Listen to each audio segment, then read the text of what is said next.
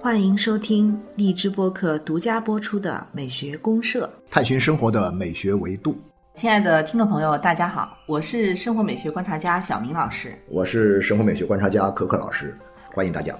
可可老师，我前段时间有关注到一个很多人就引起争议的啊，大家也非常关注的一个话题啊啊，就是教育部发了一个有关这个男性青少年女性化的一个提案。啊，就是那是关于防止男性青少年女性化的这么一个对对对啊这么一个提案。这个提案一出来之后，真是好像一时激起千层浪啊！就大家都这一方面反映的可能是说我们平时好像没有太去关注这样一个问题嗯啊。那么也就是说，我们可能生活中其实已经很普遍存在的这样一个问题，但是我们没有嗯太关注。那么同时，可能也是在我们看来，很多人也觉得说这没有什么问题，也不是个什么大事儿。对。但是现在教育部一提出来之后呢，大家觉得哇，这事儿了不得了，都惊动教育部了啊， 对，对这成一就是这个大样事儿了。对，没错，教育部把它作为一个提案讲出来了，啊就好像显得这个事情呢，它就不是一个简单的一个点的问题了，嗯它可能是一个比较普遍的一个现象，或者说社会问题。对对对，因为可能涉及到的方面很多，嗯啊，涉及到了方方面面。那我们这个美学公社要来探讨的，我觉得就可能是在生活美学这个层面上来探讨一下。啊男性审美的这个问题，男性在一个审美活动当中、审美行为当中，他到底是以一种什么样的形象出现？对，呃或者说男性审美呢，它其实一直存在一个什么问题呢？就是说什么样的男性是美男子，就是我们这个、啊对我们的一个评判标准的问题。就社会上，它其实在每一个时代呢，它其实都相对有一个倾向。嗯啊，当然你不能说大家全部都一致，这不可能，就全部都整齐划一，这是很难的啊，对对对但，是会有一个倾向，比如说在某些时候，我们可能会认为，哎，硬汉这种很闷的这种男性形象啊对啊，是非常啊，的、就是很 man 啊，哎然后呢很是个大老爷们儿啊，很美男子，很对阳刚，啊对对对对看上去有点糙爷们儿的感觉，对是吧？对对，有点糙这种感觉所。谓的糙汉啊，或者硬糙汉、啊汉这硬种汉，对对对，硬汉、糙爷们儿这种。那现在可能这段时间，这么几年来，好像偏重更多的是一种我们，呃，有一个词确实是不太好听哈，嗯但啊是大家也习以为常了，就叫小鲜肉嘛。对啊，人觉得有一个男孩子啊，就是首先呢，他可能是一个男孩啊，小男孩儿嗯比，较年轻，啊，比较年轻，啊然后呢，哎呀，长得白净白净的啊，嗯然后呢，白眉清皙目秀啊，皮肤很白皙那种感觉，很然后精呢，致，啊穿的又这个很精致啊，嗯然后呢，举止又很文静啊，很方便啊，对就是说看上去哇，像小鲜肉一样。嗯，就这种形象呢，可能在大量的这个娱乐界呀，在我们所能够接触到的很多的电影啊，呃和影视剧啊，这里面可能会大量出现。所以呢嗯，反而是像以前那种硬汉的、嗯那种糙爷们儿的形象呢，就不是很受欢迎。大家觉得那种东西不 OK 啊，不喜欢，对喜欢这种小鲜肉啊。这是近五六年来，或者说甚至不是止七八十来年吧，啊，对十来对年，对对嗯，对，所以现在这个提案提出来，它也是说明这个情况现在在社会上应该是一个很普遍的了，因为哦我们都看到，就是说各种偶像的这种团体或者偶像的男性形象，它基本上都是倾向于这种。嗯，所以科科老师，其实我也很好奇，我们今天聊这么一个男性审美的话题，嗯我们怎么选音乐呢？这个其实这个音乐特别好选啊， 其实我觉得特别好选。你看一下，就是在西方古典音乐当中哈、就是说你真的要去看说这个哪些音乐呢是跟我们讲的男性审美有关，其实。绝大多数的音乐，它从审美的这种风格和这种趣味上看，啊，它其实都是男性化的，因为不是有一种说法嘛，说我们现在这个文化这么多年下来，几千年的这个文化发展到今天，其实一直是男性主导的一种文化。是的，是的，所以这种男性主导文化呢，它出来的音乐呢，肯定也是呈现了这样一种男性的这种，他们对于某种特定审美趣味的一种追求。嗯啊，虽然都是偏男性化的，但是呢，啊里面呈现的这样一种风格的这个、呃变化变化呢，又不太一样，有些又偏我们讲的这种很硬汉的这样阳一种刚一点阳刚的东西。啊，然后呢，可能有些呢又偏一种就是我们讲的女性一点的东西，比如说是你听优的美一点优美一点的东啊西，雅致一点啊，雅致、优美、精致的那种东西。啊同样，你比如说讲到钢琴的时候，你想，哎呀，当年这个像李斯特也好啊，像肖邦也好啊，嗯他们就有很多很美很美的对。优美的一塌糊涂的这个音乐，哎呀，是听起来你就是那种你感觉到你就是说那种叫什么你内心都会被这个软化的这种听完之后，但是呢，他同样他们也会有很多很有阳刚之气的音乐对，啊所，以科科老师，我们这种呢，他其实没办法是截然划分，对的对就的包括我们今天讲男性审美对也对是对这样对，对你不能说一个人他身上只有这种糙汉啊对对对硬汉对的对气对质啊，其实他有时候是融合的，这就是我们讨论这个问题的时候有一个基本的前提。嗯，这个基本的前提就是说，讨论男性审美的时候呢，它不是说简单的单一的啊啊某一种性格、某一种样子，比如说啊美男啊啊，男性的这个美男是单一的样子，其实它有很丰富的样子。那么回到这个古典音乐来讲的话呢，我今天挑曲子，我想是这样来挑，我就挑一个钢琴，挑一个小提琴，嗯啊，两段儿音乐，一段儿钢琴的音乐和一段儿小提琴的音乐。那么我会觉得说，哎呀，小提琴呢，它可能偏重于优美型的，嗯啊，优美型的。然后呢，这个钢琴呢，可能偏重于这种阳刚一阳点嗯刚一点的。那么这两个方面，那么我们可以先来听一段这个啊啊柴可夫斯基的第一钢琴。协奏曲哦啊，我们听听他那个非柴常音充满对对对阳刚气的这样一个开头。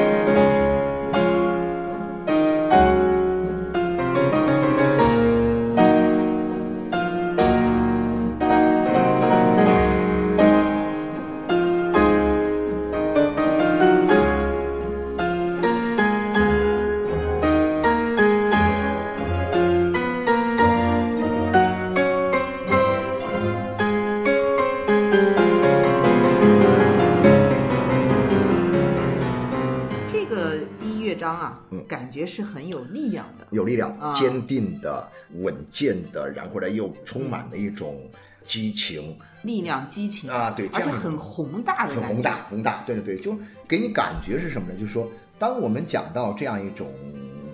文学呀、艺术啊，特别是音乐当中的这种形象的时候，嗯你虽然听到的是声音，但是声音唤起你的这种想象的东西，嗯往往像刚刚我们听到这一段，嗯，它给你换来一种什么，就仿佛一下把你拖在一个哇登高远望，或者说站在一个什么什么巅峰之上，然后呢昂然挺立，然后呢，哇，就是那种非常的，激情澎湃，对对对对，对你就会反觉哎呀，这就是个一个男性的一个神一样的存在啊，存在在你面前啊，就有这种感觉。所以说，我觉得就是我们在聊这些东西的时候呢，在谈到这种男性审美的时候呢，做一个简单的一个界定哈、就是啊它不是简单的说的是男性的一个审美的行为，而是男性的形象作为一个审美对象，嗯，它本身在这里面呈现出来的一个变化对对。啊。其实刚才讲到这个硬汉，包括我们也听了这个柴一的这个音乐啊，嗯嗯嗯嗯都是指向我们去感受一种力量和男性的这对，种就你看到的男性呢，是哦，原来是这个样子的。对，啊所以这个像柯老师，您是比较了解，像中国其实为什么我们会说到从硬汉到小鲜肉的一个男性审美变化呢？嗯嗯其实这些年这个转那变，它有一个变迁，它有一个变迁史。转变还是蛮明显的啊对比对如说像您您熟悉，比如说在九十年代、八十年代，我们看电影，我们追偶像，嗯嗯啊啊，对对对， 是这样哈，我觉得这是很有意思哈。啊 就说我们那个八十年代那时候看电影的时候呢，比如说我们就讲国产电影哈，咱们啊中国的国产电影，国产电影里面有一部就是七九年还是八零年的那个时候有一部很著名的电影啊啊，叫《小花儿》啊，《小花儿哦》是这个刘陈晓庆、刘晓庆、陈冲和唐国嗯唐强国演的。强，对，唐国强呢，现在很多人看唐国强今天的形象的时候，觉得、哇，好像很 man 一样的感觉，哇，啊是个非常有人生阅历啊，他的形象非常成熟，啊然后呢稳重稳重，但是一开始在小花里面小花里面我都不是他在小花里不太记得面是什么呢？就说那个时代，唐国强是个很典型的一个，就那个时代的七九年或者八零年那个时候的唐国强，他很年轻，二十多岁，啊，那个形象出来之后，就是一个某种意义上讲，就是一个小美男子的这种感觉。哦，某种意义上，甚至有点像我们今天讲的小鲜肉，他是浓眉大眼，浓眉大眼，然后呢皮肤也挺白。当然，他要扮演一个解放军的角色呢，他要把自己弄得稍微的黑一点点。啊，但是呢，他一笑就露马脚了，一笑了之后，他俩酒窝就出来 了，就说你会觉得，但是呢，当时我们也觉得挺好，你知道吧？觉得哎，这个也没所谓啊。关键是可能这个电影啊，陈冲演的小花儿和那个刘晓庆演的这个角色呢，啊呃，比较突出，所以说大家也没有太特别在意说。我没注意啊，你没你都没注意，对不对？对你小时候印象不看的深，对对对。对但是呢，他确确实实是那种形象。那么当时还有包括像后来唱歌的里面，像蔡国庆老师啊啊，他们都是属于那种。长得很标致的，其实都长得很标致，然后呢，啊白白的啊，这个清清爽爽的，看上去啊，一笑的时候会有酒窝呀，然后呢，哎呀，浓眉大眼那种感觉，确实是哦我们那时候的美男子的形象呢，通过电影来呈现，啊，呈现出来的美男子形象，最早的时候是这一类形象。那时候不应该有很多硬汉的样子吗？然后硬汉是稍后一点出现的，啊稍后一点，我印象当中就有一个，我认为是一个标志性的事件，啊就是在那个时候呢，就突然你会发现，到了八十年代的中期的时候，慢慢的很多的中国的女孩子，嗯，她不再喜欢像唐国强那种长相的带酒窝的、浓眉大眼的啊、白白净净的这么一个男人，啊，他喜欢什么呢？喜欢像追捕那个日本电影里面那高个仓健高仓健扮演的那个哦杜秋那种形象很。酷的，你会发现出现一个叫很酷的词，那个时候对虽然没有这个词，嗯，但是呢，大家就觉得哇，天哪，这个形象！你比如说举个例子来说，面无表情。啊，就是我们今天话叫什么叫面瘫啊，面瘫，面无表情，然后呢一脸褶子，然后呢眉毛是够浓的，但是呢就绝对不是大眼睛，然后是小眯眯眼儿，然后还是单眼皮儿，但是他这个样子穿这个风衣，然后哇面无表情啊，看向远方的那个时候那种感觉哈，哇迷倒了当时的很多的女孩那。个很硬汉，我那很硬汉，所以说对人们就开始讨论说你到底是喜欢唐国强呢，还是喜欢这个高仓健啊高仓健，所以大家那时候我印象中还讨论过。那哦么基本上呢，最后的结果是一边倒，就喜欢像高仓健所扮演的像杜秋这样一种形象。然后这个形象出来之后呢，各种各样关于什么硬汉的这种文学形象，比如都有说了哦海明威也来了，开始他的小说也进来了。老人与海啊，老人与海，还更多的是他的什么什么，呃，永别了武器哦啊，对对对对对哎对，那个太阳照常升起啊，太阳这照些常升起这个里面你会发现这些男子汉们充满了一种冒险精神，对当然他们有很强壮的肌肉嗯啊，甚至像西方人，他可能比如说我们看电影的时候，他这个光着膀子在干活的时候，哇，你一看，好家伙，嗯胸毛还有。啊，对，所以呢，那个时候就海明威他刻意去创造一个没这样一错种说男子汉这种硬汉形象，没错没错，然后呢，这个硬汉形象，它的外形上呢，一定是很糙的啊。然后呢，胡子拉碴的，嗯然后呢，还有胸毛，然后呢，肌肉发达，但是干活呢非常利索。关键关键的是什么？他可能在价值观呐、嗯在他的生活态度方面呢，也是很硬朗的这样一种东对西。对，他有信念和意志的对表对对对，现，充满了冒险精神，嗯视死如归的这种对感对对，觉。男男性的感觉，啊，对。但是呢，这些东西我们回头再来聊，我就会想，那个时候你呈现的一个硬汉形象，一定是哎，在外形上嗯，开始呈现出一种以前不被接受，但后来开始我们发生变化，我们喜欢追捧这种东西。然后接下来之后，你才会看到啊，很长一段时间，到了九十年代，甚至一直延续到了什么样的零零年代的差不多吧，啊就类似于像这种我们讲到的这个里面的很多形象，像什么姜文这种形象啊，啊，也是比较啊，像男孙性红化雷这种形象啊，包括像后来慢慢也变老了的陈道明那种形象啊，啊，就不再是以前那个方鸿渐那种形象啊了。不在围城里面啊，不在《围城》里面的方鸿渐，呃，嗯而是后面的很多的什么雍正皇帝啊等等这些形象。嗯那么你就突然发现，包括像唐国强本人，他也长大了，嗯啊，岁数也大了啊，然后开始演这个什么这个什么诸葛亮啊，对对对啊，扮演伟大领袖毛泽东啊等对我等对这他些诸形葛亮象之后印，象很深，对对对，是。那这样就说你这个东西呢，慢慢的就是我们的那种一开始在七十年代末八十年代初里面所出现的那种很秀美的嗯那种形象呢，就是比较偏漂亮型的这种嗯男人呢，慢慢的就被这些所谓我们讲的这种比较硬汉 man 的硬汉的形象所取代。哦，明白哎哎，哎然后再到了近十来年，啊，就又开始发生变化了。是它这个啊变化，其实柯老师，我不知道您之前有没有关注过，像中国古代它的这种对美男的一个哦，那再往古代好像其实一直一直有啊，这两种倾向也有哈。对，这种倾是向并不是说我们这近三十年、四十年啊，其实对对对对呃对。才开始说那小明老师，你说说看看，古代好像有一个什么叫四大美男子什么 的，是吧？古好像代四大美男。啊，好像有对，什么四四大大美美男男子子它其实有些不同的版本，啊，很多版有些本不同版本。对，其实讲起古代呢，我觉得为什么我会说到就这两种倾向，它其实是自古以来就一直存在的。嗯你比如说像刚才我们讲的那种硬汉很闷的形象哈，嗯它可能就跟古代的像《三国演义》里面，比如说像吕布这种。啊，吕布啊，对吧吕布特能打那对种啊，啊，后来在很多戏文里面都是把他这个吕布这这个他是个小生吧？这个身要把它单独的，就是列为一种类型。哦，比如说像在昆曲里面，像吕布这种，它叫雉尾身，就头上要插着翎哦啊，他毛的，哦，有翎毛，对对对对，对，哦他就动不动要耍一下这个头上的翎毛，表示很就是帅气哈，那个对啊亮个相，就表对对现对他的这个形象啊，就是哦专门要强化一下他在形象上啊，因为《三国演义》里面描写他的形象也是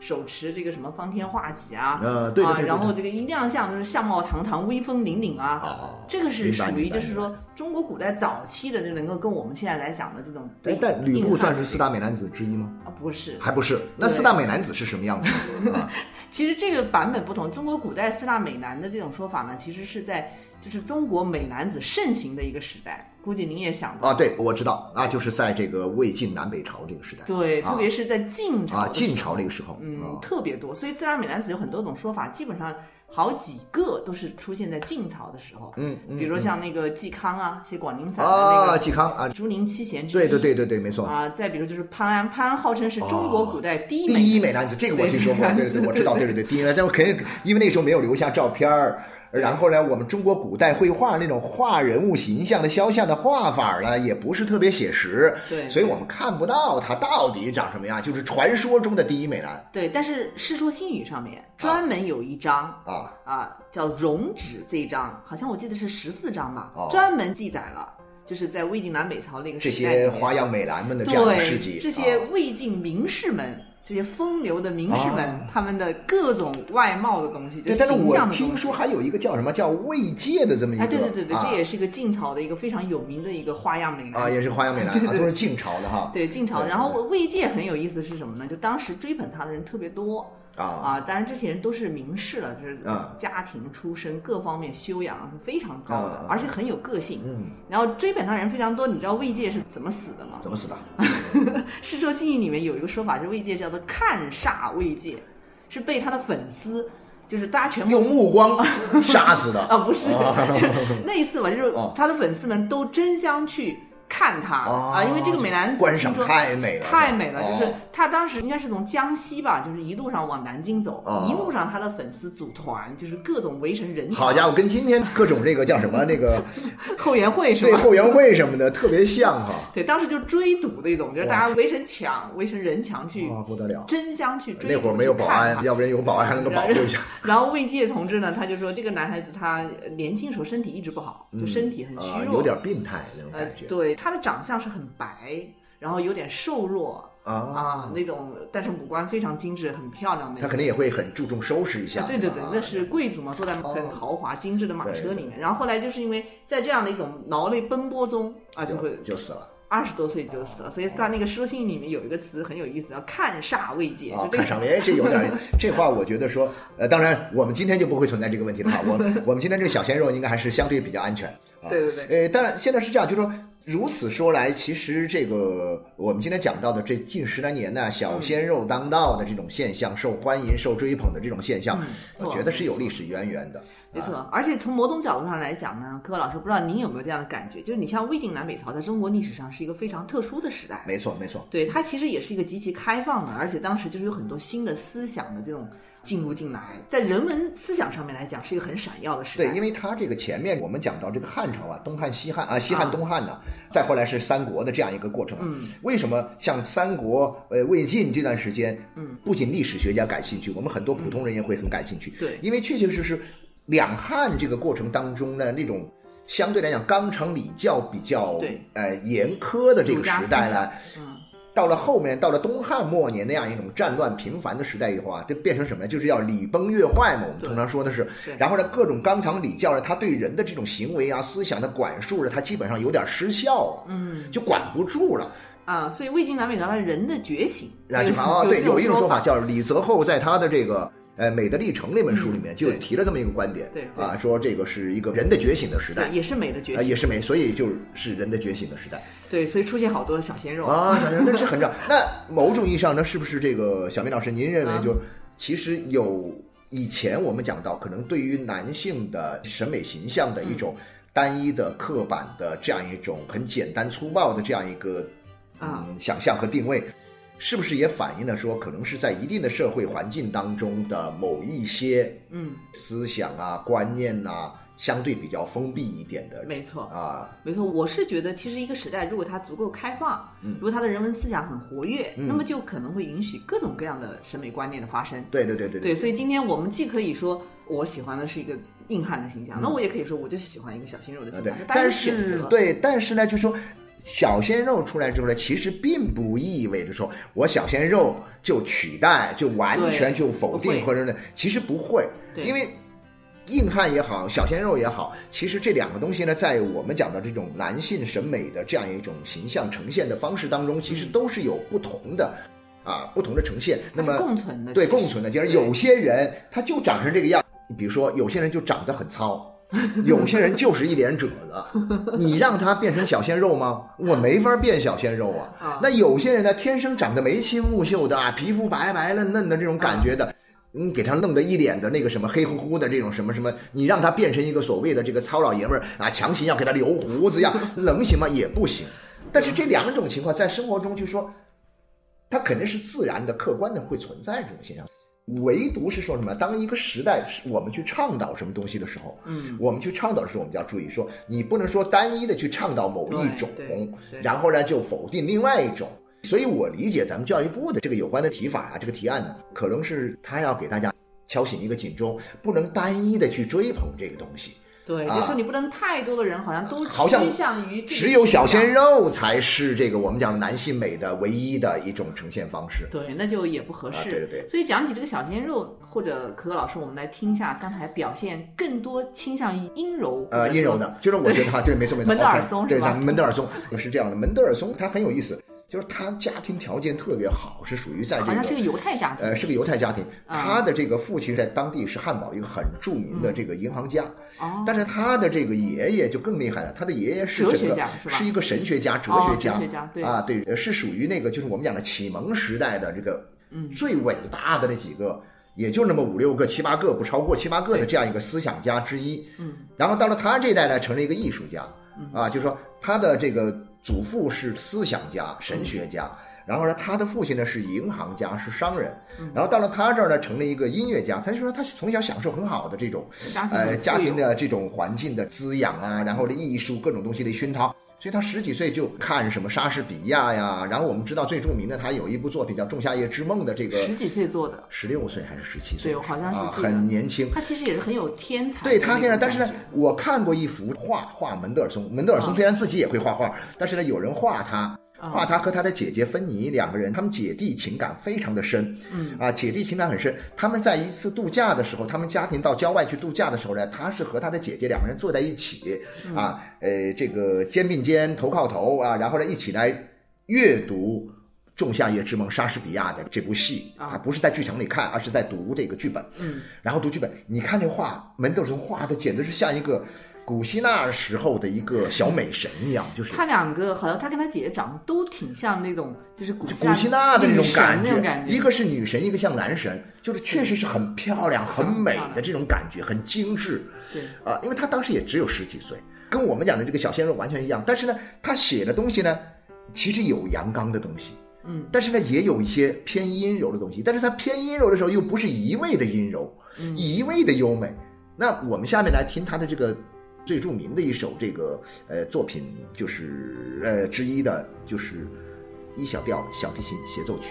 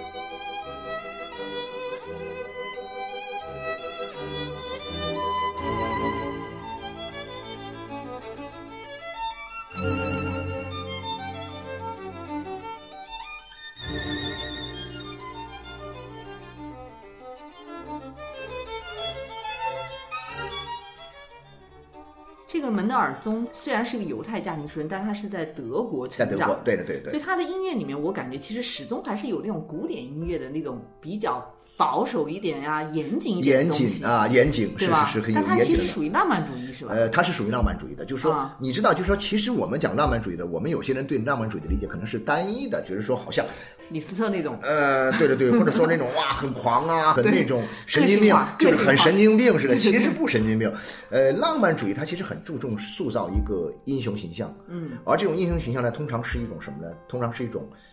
很男性化的啊，就是像我们讲的，比如说像拜伦啊，拜伦式的英雄。哎呀，首先拜伦也是个美男子啊哦啊啊啊，拜伦式的英雄。那拜伦呢，他又喜欢奇装异服啊，嗯比如说他很支持希腊的这个民族解放运动的时候，还把自己的家产什么的都捐掉了，对然后呢对买了很多武器去支援他。啊带着一支这个志愿军啊，去帮他们去打土耳其人。但是最后他死在这个军营里面，得了疟疾还是得了什么病就死了。但是我们看到的这个拜伦这个英雄，他自己很喜欢的这样一个很得意的一张别人给他画的肖像，是穿着这个古典式的希腊人的衣服，然后呢也是一副花样美男的这样一种形象。那这种就说他们这种英雄呢，他们其实想那个时代的英雄在外形上当然是要高大，但是呢，其实我认为更重要的呢，还不是高大，一定要很美，优美，哎，要优美。就是你不可能想象一个很糙的一个形象啊，好像是这个胡子拉碴的，然后呢这个满脸褶子的那一个形象，他觉得那种形象应该是个工人阶级的形象，是个后来产业工人的形嗯象。这些文艺界的领袖们，他们所塑造出来的这个英雄，浪漫主义者所塑造出来的那种浪漫英雄，都是按照自己的形象来表现的。没错，你讲到这点，其实我想到有一个就是浪漫主义发展，比如说像这个门德尔松是代表，可能是有点像德国的倾向的。那嗯还有一个就是我们后面可能也会放到他的这个呃，埃尔加啊埃尔加啊，对对对对，埃尔加就是那个呃英国的，对埃它尔加有，绅士一样的感觉，嗯对，他就好像是跟那种法式的浪漫主义的很不一样不。一样。就说对，德国、法国、英国还有意大利这些哈南欧的这个，那他们在浪漫主义上呢，还有包括像俄国啊，都不一样，都不一样，都有自己的这个套对路，都不一样。但是对他门德尔松这个呢，我就觉得它更优美，更更有雅啊，致对，对对对，更优美、对，更但精致是。又严谨一点，可是能是，保它守又一很点严谨。对，比如说，它会注重到什么呢？注重到音乐里面的这样一种结构啊，啊会注重到各种各样的这种啊音响的这种，它不会说，哎呀，某一个声音的效果，我去不断不断的去强化它，它不会。嗯所以说，我就觉得说，我们要通过这个东西来看的话呢，我就会发现呢，其实呢。讲到浪漫主义，其实你讲的很老的时代去了哈，讲到这个19两百嗯世年纪前啊，对对对，两百年前去了。但事实上，现在我们在讲，从这个硬汉也好，到小鲜肉也好，不管是中国也好，还是外国也好，其实你会发现，这种就是一个男性的形象作为一个审美对象，他的这个样子、外形那种特质的一个变化，它其实跟时代的关系是非常非常密切的，没错。跟一个特定地域的文化的关系也是很密切的。没对错，它其实我们要讲一个就是所谓的这个社会变迁啊，它嗯审美的变迁，它是完全跟这个时代的发展，它其实也是同步对的。对对，一般来说是什么呢？一般来说，这个社会处于比较开放的、嗯，奔放的，然后呢比较狂放的、高啊高速发展的啊高速发展的这样一个啊时代呢，这个时代的偏重于硬汉的这样一种形象的塑造会比较多一点。嗯，等到这个社会呢已经相对比较稳定了、比较富足了、比较啊安逸了，嗯，这个时候呢，那一般来讲是一种比较精致的、比较漂亮的啊啊比较优美的这种男性形象呢会更受欢迎。哎，您讲的这个我很赞是同，吧确实是这个后面呢，其实我不知道柯老师您是怎么想的。这个其实也跟男性审美嘛，因为它对男性审美它往往是什么呢？是可能是从女性的角度对，没错没来错。看这个男性审美。对对对对对所以你比如说像您刚才讲的这种社会，在一个相对来讲，它可能是在一个巨变的时候，嗯或者说在一种高速发展的时候，在变化的时候，那这时候男性他有很多，他可能比如说战争时期，那就是很典型的，嗯，对吧？那这个时候他肯定是是相对外来向说，型的，啊对向外的然后呢力量这种就说这种感觉比较进取的呀进取的啊、斗争的、斗志啊啊这些然后呢，东西对，没错没错，生命激情的这种喷薄的东西会对多一对点。对。对啊，不太注重那些收拾的太干净啊，太精致啊，你反而会觉得说，哎呀，那个时代里面，他身上要是有点泥污啊，啊，有一点这个血迹啊，哇，觉得哦，好 man 呐、啊，我说你们能不能给我弄干净点呐、不，那个不弄干净就不行了，因为那个是给人的感觉，就包括像就是这种我们讲到整个的这个，我们讲在中国的时候啊，讲到。我是特别喜欢聊这近四十年来的这样一个变化的时候，嗯改革开放一直到八十年代到九十年代那些年代，嗯，可以说我们的审美为什么会偏向于那些比较男性化的啊，嗯就偏向硬汉式硬的汉一点啊，粗糙一点的，但是呢，粗糙的很有力量感啊，很有那个什么，所以你看那种外形，包括在生活中也是一样的。那个时代的男性，他可能也不是太注重收拾自己啊，啊，最多刮刮胡子已经了不起了。你对，说我还去啊去做美容吗？啊，我还是现在，但是你发现没有，近十几二十年来，我们现在很多的男性，我就经常被别人说这个说，哎呀，哎你这个什么时候咱们去美容院买张卡办张卡吧？我说 这个我有这个想法呀，有啊但人是哎这么建议你吗？有有人这么建议我，他觉得说你这个样子感觉到还是不太行，啊，还是有捯饬的空间。那你这个咱们现在生活富裕的不闲的没事儿干吗？你上美容院去弄一弄呗。我们大家都嗯好像有不少人就好这 口。没错没错。你知道那天我听到两个我们的学生，两个男生他们在讨论什么嗯吗？啊用用什么牌子的洗面奶？哦，男生大学生讨论这个问题，对，护肤的问题，男性护肤的问啊题，这个其实已经。没有什么稀奇的了，对对就这个对事对情对已经很，你包括像那个带货的某著名的这个 对对这个李李老师，李老师对啊，李李老师师，这么李老称师呼，好对一对点对，没错，对，你也知道，他其实很多时候他是带的都是护肤品哦。对啊，对啊，对呀、啊因。为他自己皮肤他就是他的他一个既广告，带女性用的护肤品，也带男性用的护肤品，对，所以说呢，就是感觉到这些东西原来是男人一般来说是跟这些东西一般不沾边儿的，对对但是这时候呢，突然发现，哎呀，它有大量的一个市场被开发出来。其实我觉得就是跟这个时代密切相关。那对，其实这个时代里面有一个特点，就是我们女性审美的很多意识就是苏醒了。对对对，然后随着女性的这种社会地位的提高，然后现在为什么我们说大量的娱乐产业、娱乐工业化制造的全是小鲜肉了？嗯那说明我们大量的这种女性的这种呃审美消费，它会指向于小鲜肉多一些。对对对对对。但是呢，我相信是这样。当这个小鲜肉如果说偏重于我们现在讲的这种小鲜肉的这种消费，导致了这一类男性形象的这样一种流行啊，啊，受追捧。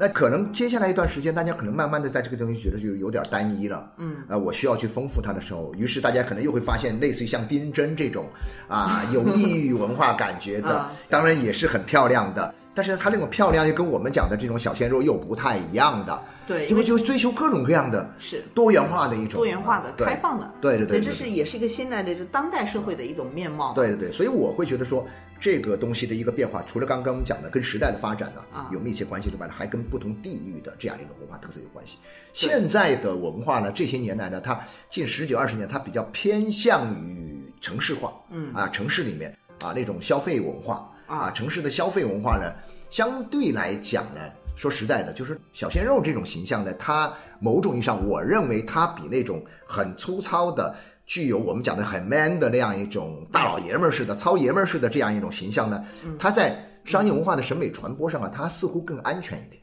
是它没有那么多侵略性对它更符合女性的一个审啊，美更符合选择对对对，他比较喜欢这种嘛，对啊，对，但是眼神很清澈啊，对呀对对对对然后让你萌生出一种想要去更多的去关心他， 对对对对对，激发你的一种母爱的这样的，比如我对们经常讲的，他们都在说嘛，有三个字儿嘛，嗯白瘦幼嘛， 啊，就是又白又瘦，哎，年纪又小， 对对然后呢，一看他呢就是又怜又爱，然后呢，就对对这种对感觉对就会出对来。没错，柯老师呢，今天其实我们只来得及把这个有关男性审美的一些形象外部形对象的外东部西形形象象的变迁，对，包括他在整个社会的一些变化讲一捋讲一。捋，对对，其实他这个背后还有很多非常值得我们去深聊的一个内容，对对对。比如说像这个男子汉的气质，它到底应该是其什么实，在讲到男性形象的这个审美价值的时候呢，啊不单纯只是一个外形上的对一个价值，归根到底，我觉得还是一个关于男性的精神气质的问题。是的，是的啊，对，我们可以在下一期节目里面再跟大家去我们来探深讨入的聊一下，深入聊就聊是这个男子汉之美，啊男性的气质，对到底底应该是什么？